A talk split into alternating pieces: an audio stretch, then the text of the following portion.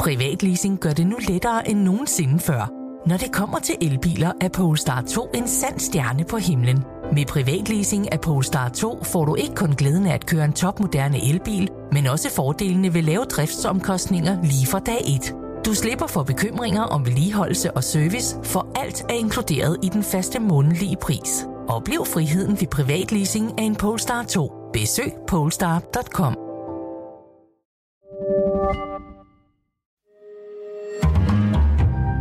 Berlingske. Det andet valg i træk, at den blå blok lider et nederlag. Hvis ikke vælgerne allerede har lagt blå blok i graven, så rejste Jakob Ellemann Jensen stenen på Venstres landsmøde. Det er anden gang i træk, at vælgerne fravælger det borgerlige, det blå projekt. De borgerlige partier har været i krig. Ikke med venstrefløjen, men med hinanden. For vi har brugt alt for meget tid på at bekrige hinanden i den blå blok, i stedet for at samarbejde. Ikke kun i den forgangne valgperiode, men i de seneste ganske mange år. Og den borgerlige politik har været baseret på laveste fællesnævner. Vi kan ikke styre efter ultimative krav og den laveste fællesnævner blandt de blå partier. Vi er nødt til at give plads til hinanden, for vi er forskellige partier. Sådan siger altså Jakob Ellemann Jensen, der indtil valget var det bedste bud på en borgerlig statsminister. Derfor er der heller ikke et samlet borgerligt projekt blandt de blå partier. Så hvad nu? Det spørgsmål vil jeg gerne stille de partier, der står tilbage på den blå perron. Jeg starter med Pernille Vermund, nye borgerliges partileder. Var hendes ultimative krav med til at ødelægge fællesskabet i den borgerlige lejr? Velkommen i Pilestræde.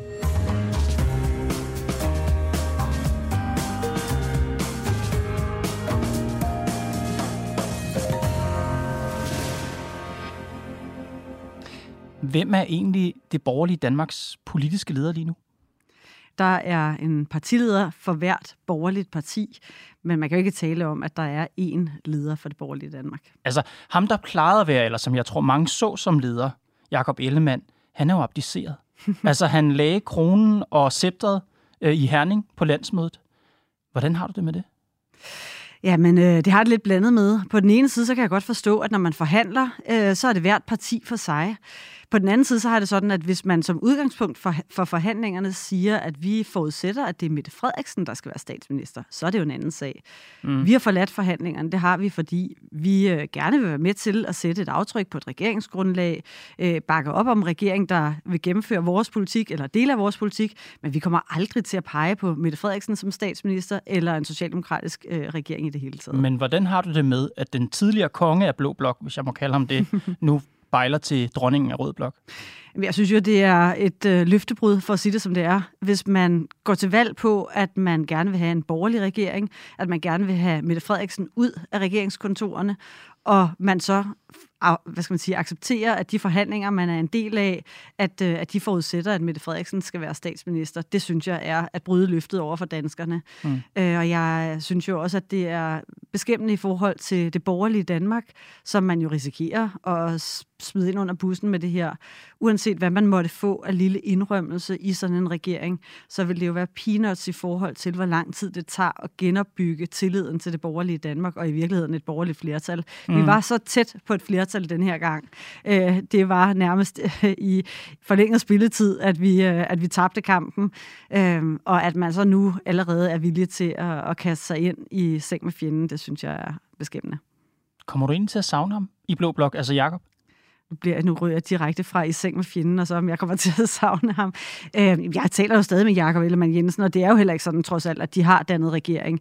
Men, øh, men altså, jeg, jeg, det handler ikke så meget om, at jeg savner Jakob øh, mm. eller savner Venstre. Men, men jeg tror, at øh, der vil være mange danskere i det borgerlige Danmark, som vil være dybt skuffede, hvis man ender med at splitte det borgerlige Danmark i to. Men bare lige for at opsummere, Pernille Vermund. I har ikke nogen naturlige ledere lige nu i Blå Blok. I mindretal, og det største parti, der i hvert fald plejede at være en del af Blå Blok, er på vej væk. Er Blå Blok død?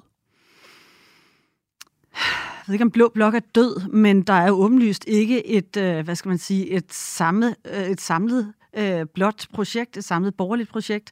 Der er åbenlyst heller ikke en, øh, et samarbejde blandt de borgerlige partier, som der har været de sidste 3,5 år. Vi har brugt 3,5 år på virkelig at øh, læne os ind mod hinanden, bygge det samarbejde, den tillid op. Den tid og den energi skal jo forhåbentlig ikke være spildt, og det vil det nok desværre være, hvis, øh, hvis Jakob Ellemann Jensen øh, og andre borgerlige partier hopper i kanen med Mette Frederiksen. I den proces, du siger, I har skulle finde hinanden, Ja. har du gjort, hvad du kunne for at gøre det? Altså for at Ja. opnå det? Det har jeg, og det har jeg gjort helt bevidst. Jeg har kastet mig dybt ind i det. Øh, Jeg har gjort det, fordi jeg har vidst, at vi er et parti, som jo ikke er et midterparti.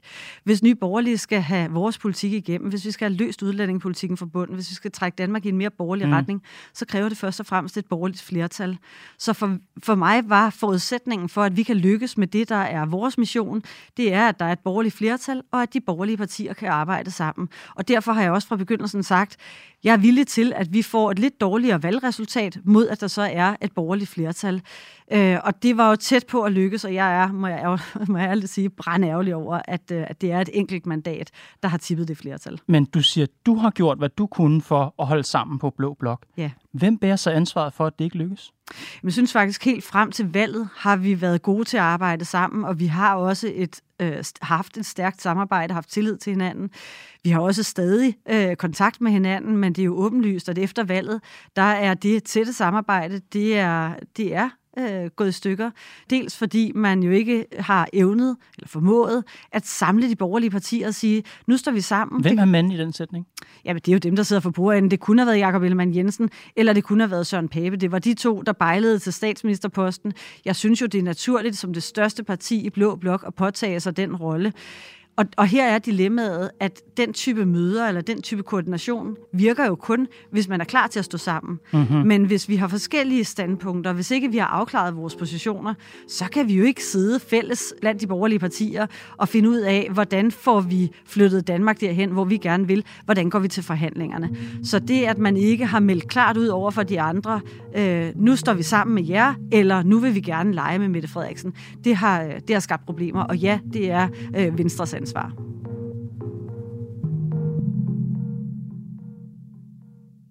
Du har skrevet et indlæg på Nye Borgerliges blog, hvor du skriver, vi risikerer, at det borgerlige Danmark helt lægges i graven. Det er, hvad der sker, hvis Venstre og eller andre blå partier svigter deres valgløfte til danskerne, slår pjalterne sammen med Mette Frederiksen og gør hende til statsminister. Ja. Det er jo dramatisk, det her, Pernille. Altså, du siger jo sådan set, at det borgerlige Danmark står og falder med, hvad Venstre gør. Jamen, det er jo klart, når vi ser valg- valgresultatet, vi har Lars Løkke Rasmussen, som siger, at han er ikke borgerlig, han er lilla, han er et midterparti. Hvis Venstre så også bliver et midterparti, jamen så er der meget, meget langt op til 50 procent af befolkningen, øh, hvis, hvis, øh, hvis de øvrige borgerlige partier på nogen måde skulle kunne genvinde magten. Og dermed også meget lang udsigt til, at vi har en reel borgerlig mm-hmm. regering igen. Og det du også siger, det er, det er altså magtpart, eller det er, hvad skal man sige, Midterpartiet. skråstreg, magtpartiets Magtpartiet. skyld, Venstres skyld, og måske også magtpolitikeren Lars Løkke i Moderaternes skyld, at det her sker. Har nye borgerlige et ansvar for, at det borgerlige projekt er på vej i graven? Nej, tværtimod. Jeg tror, vi har et, øh, og det tror jeg og håber jeg også, at de øvrige partiledere vil give mig ret i, øh, et ansvar for, og også en, øh, hvad skal man sige, en ære for, uden at det skal lyde for, for fint, men mm. faktisk også en ære for, at vi står et andet sted, eller stod et andet sted ved valget i 2022, end man gjorde øh, efter valgperioden 15 til 19. Altså, vi har virkelig kastet os ind i kampen for at samle det borgerlige Danmark, øh, få skabt den tillid, der skal til for, at vi kan ja, læne os ind mod hinanden, stole på hinanden, finde, finde ud af, hvad er det, der er hjerteblod for hvert parti, og hvad er det, der er så vigtigt, at man ikke er villig til at gå på kompromis med det. Det vil vi gerne respektere hele bordet rundt, mm-hmm. og lad os så finde fællesmængden. Okay. Så, så at vi står her i dag, øh, er jeg vil, altså, jeg vil meget gerne påtage mig ansvar for alt muligt, men lige præcis det her, der tror jeg, det er, ret åbenlyst, at vi har trukket den anden retning. Mm. Jeg tror ikke, Jacob Ellemann er enig med dig. Altså han sagde i hvert fald i sin tale, da han stod på landsmødet i Herning, vi kan ikke styre efter ultimativ krav og den laveste fællesnævner blandt de blå partier. Og et parti, der virkelig gik til valg på ufravigelige krav, det var jo jer, Pernille Vermund, i Nye Borgerlige. Tre af dem, total asylstop, udvisning af kriminel udlænding efter første dom, og at udlændingen skal forsørge sig selv. Har jeres ufravigelige krav været med til at svække det borgerlige projekt? Altså det fælles borgerlige projekt? Nej, det tror jeg ikke. Øh, jeg synes, det er helt naturligt, at hvert parti har noget, som er så vigtigt for dem, at de ikke er villige til at gå på kompromis med det. Venstre har deres skattestop. Det har vi undervejs i den her valgperiode, der var fra 19 til 22, øh, måtte acceptere på en række områder. Vi har også gjort alt, hvad vi kunne for ligesom at inkludere Venstre i aftalerne, selvom de havde deres skattestop. Der har været en enkelt aftale, hvor vi har øh, måtte lade Venstre gå alene, fordi de kom med deres skattestop mm-hmm. i 11. Mhm. time. Men ellers så er det jo noget, som er ultimativt for Venstre, og så ultimativt, at de som nævnt ikke var med i den her politiaftale, som ellers er et stort område for Venstre. Inger Støjberg har jo det meddelt hun i, i valgkampen. Ja. For hende er det ultimativt, at man ikke skal afskaffe topskatten. Øh, vi har vores ufravigelige krav på udlændingepolitikken. Og det, og, og det man... Jacob Ellemann siger i sin tale, det er netop fordi, der har været så mange ufravigelige krav så, så har det ikke fungeret. Der er simpelthen for mange krav, Jamen, og, det, og det kan ikke mødes. Nej, jeg tror, det er en, en, øh, en, en lidt flad analyse, hvis jeg skal sige det pænt og diplomatisk. Øhm, fordi når Jakob Ellemann Jensen og Mette Frederiksen skal sætte sig sammen og finde ud af, hvordan skal vi øh, danne regering, hvis vi skal det, ja. så formoder jeg, at det skattestop, som har været ultimativt for Venstre de sidste mange år, også vil være det i forbindelse med en regering med Socialdemokratiet. Og det er jo der, han begynder at slå sig og opdager, at uanset om han er ultimativ over for os mm. eller for Mette Frederiksen, jamen så er det jo der, han står. Det er det, der er hans position. Så man er jo nødt til at acceptere, at alle partier har noget, der er så vigtigt, at det vil man ikke gå på kompromis med. Og det nytter ikke noget at komme ud bagefter og sige, jamen det var fordi I andre havde ultimative krav man, og slet ikke, når man ved, at man selv i en valgperiode på, på 3,5 år har haft skattestoppet, som har stået vejen for noget, som sagt, så, så essentielt som en, en politiaftale. Men mit spørgsmål, Pernille, til dig i udgangspunktet, ja. var i virkeligheden, jeg er nysgerrig på, om strategien med ufravigelige krav er godt eller skidt for Blå Blok. At partierne hver især har ultimative eller ufravigelige krav, om det er med til at styrke det fælles projekt, eller om det er en del af problemet. Jamen, jeg tror ikke, det er et problem, at man har øh, politik, som er hjerteblod og som er ufravigeligt øh, for hver enkelt parti. Øh, hvis vi ser, hvordan det gik sådan fra, fra valget blev udskrevet og så til valget blev afholdt, øh, så er der nogle ret voldsomme tendenser for blandt andet konservative, der går markant tilbage i mm. målingerne, mm. for LA og for, for Moderaterne, som går markant frem.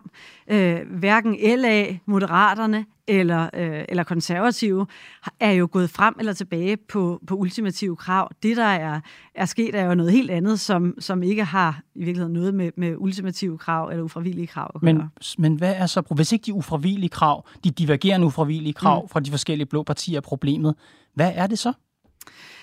Jamen, øh, lige nu synes jeg jo, problemet er, at der er borgerlige partiledere, som er utålmodige, og som er klar til at kaste det borgerlige samarbejde ind under bussen for øh, en kortsigtet udsigt til ministerbiler, og måske en eller anden lille øh, ændring i forhold til arbejdsudbud eller noget skattelettelser. Mm-hmm. Prøv at høre, borgerligheden i Danmark er mere end arbejdsudbud og skattelettelser borgerligheden i Danmark handler jo om, er det staten, er det politikerne, er det kommunerne, embedsmændene, der skal øh, bestemme mere, detaljregulere borgernes liv, det er jo den venstreorienterede vej, eller er vi et samfund, hvor vi skal leve med nogle mere borgerlige værdier, hvor vi giver borgerne frihed, mm-hmm. hvor vi udvikler vores kultur nedefra, og hvor vi decentraliserer øh, og har en, en mindre stat og lidt mere menneske. Men de det er ting det, kan I jo sagtens spørgsmål. blive enige om i Blå Blok. De det ting, du lige nævner, er jo klassiske blå standpunkter, ja. men I har andre standpunkter, som I har svært ved at mødes om. Og det er bare, jeg nu skal på, om det er dem, som står i vejen. Jeg tror ikke, vi har svært ved at blive enige om eller ved at mødes om dem. Jeg kan sagtens respektere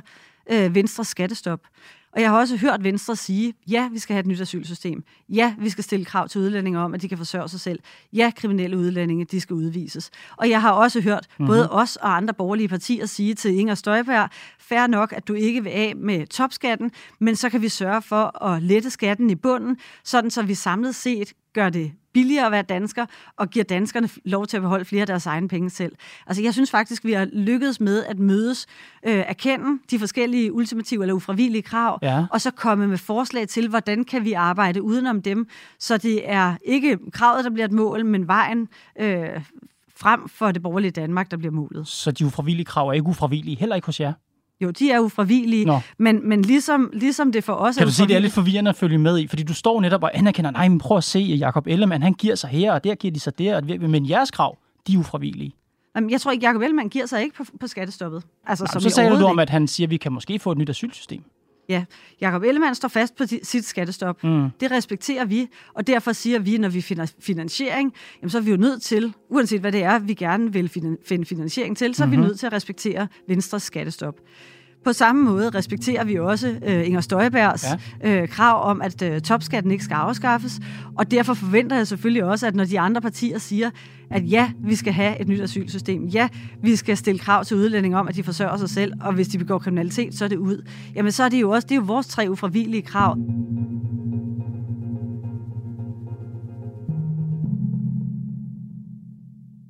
Jeg vender lige tilbage til Ellemann på landsmødet. Ja. Han siger, det er anden valg i træk blå blok lider nederlag.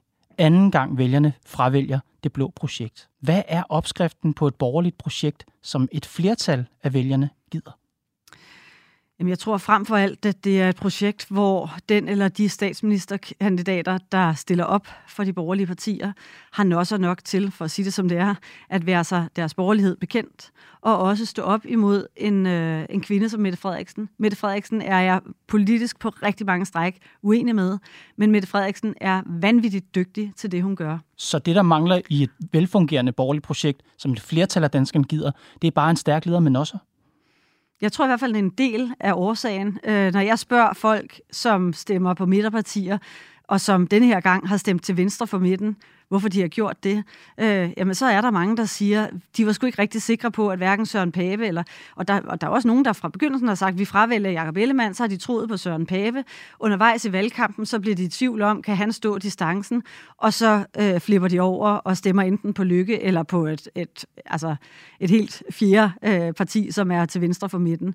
Så det er en, altså, det er en fortælling, jeg har hørt rigtig mange gange, og jeg synes også, det, at der er så enormt mange, der stemmer anderledes ved det her valg, end de gjorde ved sidste valg, i forhold til, hvad vi er vant til, vidner om, at der, er, der har været nogle ting i skrevet, som, som øh, er større end bare, at det er, er man borgerlig, eller er man øh, venstreorienteret. Så blå bloks krise, det borgerlige Danmarks krise, er ikke en politisk krise, det er faktisk bare en ledelseskrise?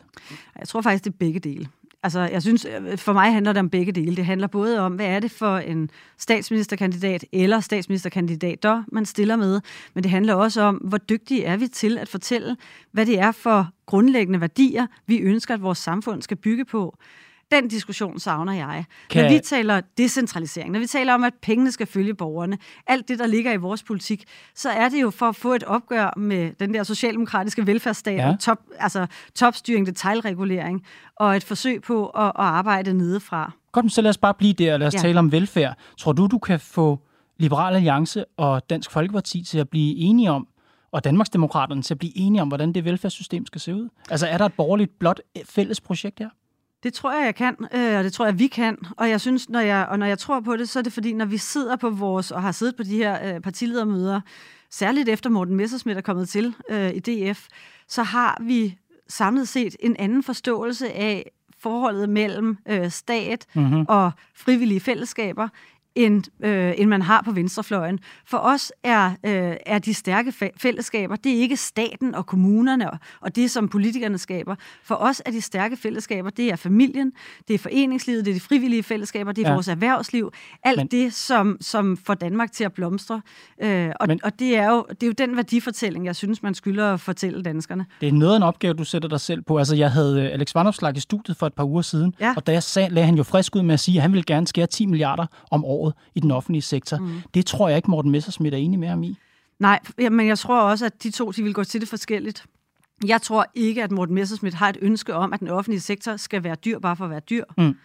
Men jeg, tror, men jeg tror godt, at Morten Messersmith ville være med til at sige, hvis der er noget, der kan gøres bedre, hvis vi kan give mere frihed til familierne, bedre vilkår for de frivillige fællesskaber, og det jo et kan spare nogle penge, jamen så er Morten Messersmith der klar til at sende de penge tilbage til danskerne, for eksempel i form af mhm. afgiftslettelser mm-hmm. på el eller på gas osv. Noget af det, der plejede for en, ja, og noget af det, der også har været jeres, hvad skal man sige, fælles projekt, det ja. har været udlændingepolitik. I mange år, der var det udlændingepolitikken, som var bindeledet i blandt os.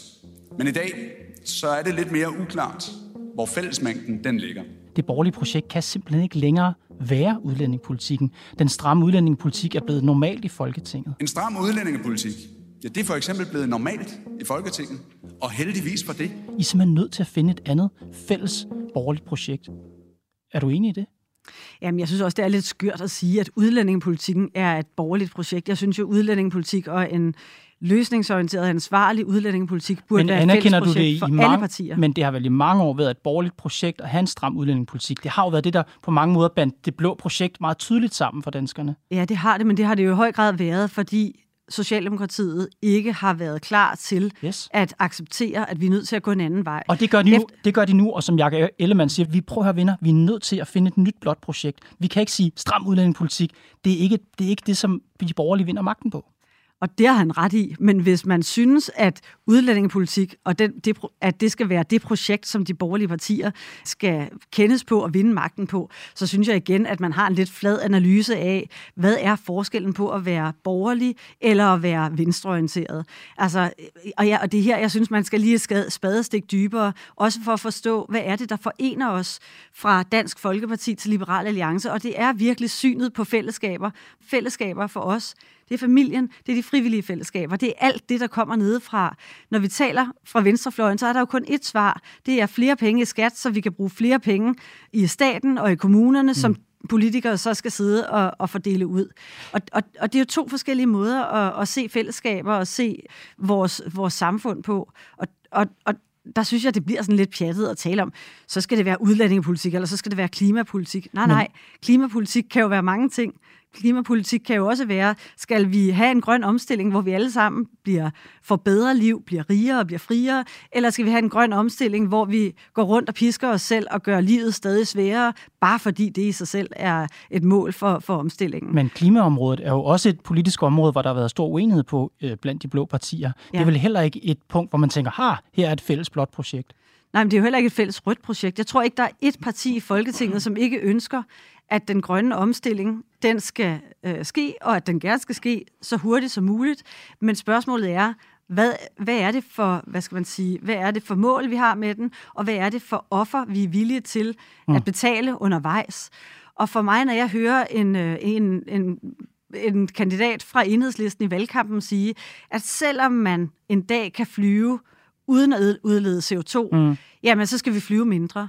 Så tænker jeg, Men det er jeg er simpelthen skørt. Jeg er ikke så nysgerrig på, hvad de synes i enhedslisten. Nej, det er bare for jeg er sige- nysgerrig på at finde ud af, hvad er det blå projekt efter valget 2022. Mm. Vi talte om, om det allerede inden valget, inden valget øh, faldt ud. Der var mange, der sagde, det er simpelthen svært at se det Jamen, blå det jeg projekt. forstå. Så jeg spørger dig, Pernille, ja. hvordan ser du det? Hvad er det blå projekt nu? Jamen for mig er det blå projekt, det er borgerligheden. Det er at vende tilbage til et samfund, hvor det ikke er staten, kommunerne og politikerne, der bestemmer mere og mere, men hvor danskerne får lov at bestemme meget mere selv, også over flere af deres egne penge. Altså det der med at se på borgerne som forskellige mennesker med forskellige behov, og også i forskellige livsfaser, det er jo en del af borgerligheden, hvor det venstreorienterede projekt bliver jo meget one size fits all. Lad os sige, det går i vasken med Jakob Ellemanns drømme. Altså lad os sige, der, Hvad for nogle af dem? Altså, lad os sige, lad os sige at han ikke får sin SV-regering. Der Ja. kommer ikke en regering over midten med ham som minister i en ny Mette Frederiksen-regering. Mm. Og så kommer han krybende tilbage i Blå Blok. Kan han så være oppositionens leder igen? Det er jo svært, ikke? Det må man jo sige. Altså, det er jo ikke til at vide, om der er en anden leder, der træder ind øh, i hans sted i den mellemliggende periode. Det må vi se. Det må tiden vise, og det kommer jo også igen an på, hvad er det for krav, han, han stiller, når han går ind til Mette Frederiksen. Øh, nu er sonderingerne overstået, og vi er i gang med, med forhandlinger, og jeg synes jo, det er beskæmmende, at han ikke allerede nu siger, vi kan godt forhandle regeringsgrundlag, men jeg kommer ikke til at pege på dig som statsminister. Det, det burde jo være hans udgangspunkt. Hvem skal være den nye leder i Blå Blok, hvis ikke det skal være Jakob Ellemann? Det må tiden vise. Pernille Vermund, tak fordi du kom Pilestræd. Selv tak. Det var Pilestræde for i dag. Programmet er lavet af Mads Klint, Johanne Dibjerg Holgersen, Nicoline Odgaard Sørensen og mig, Kåre Svejstrup. Vi er tilbage i morgen.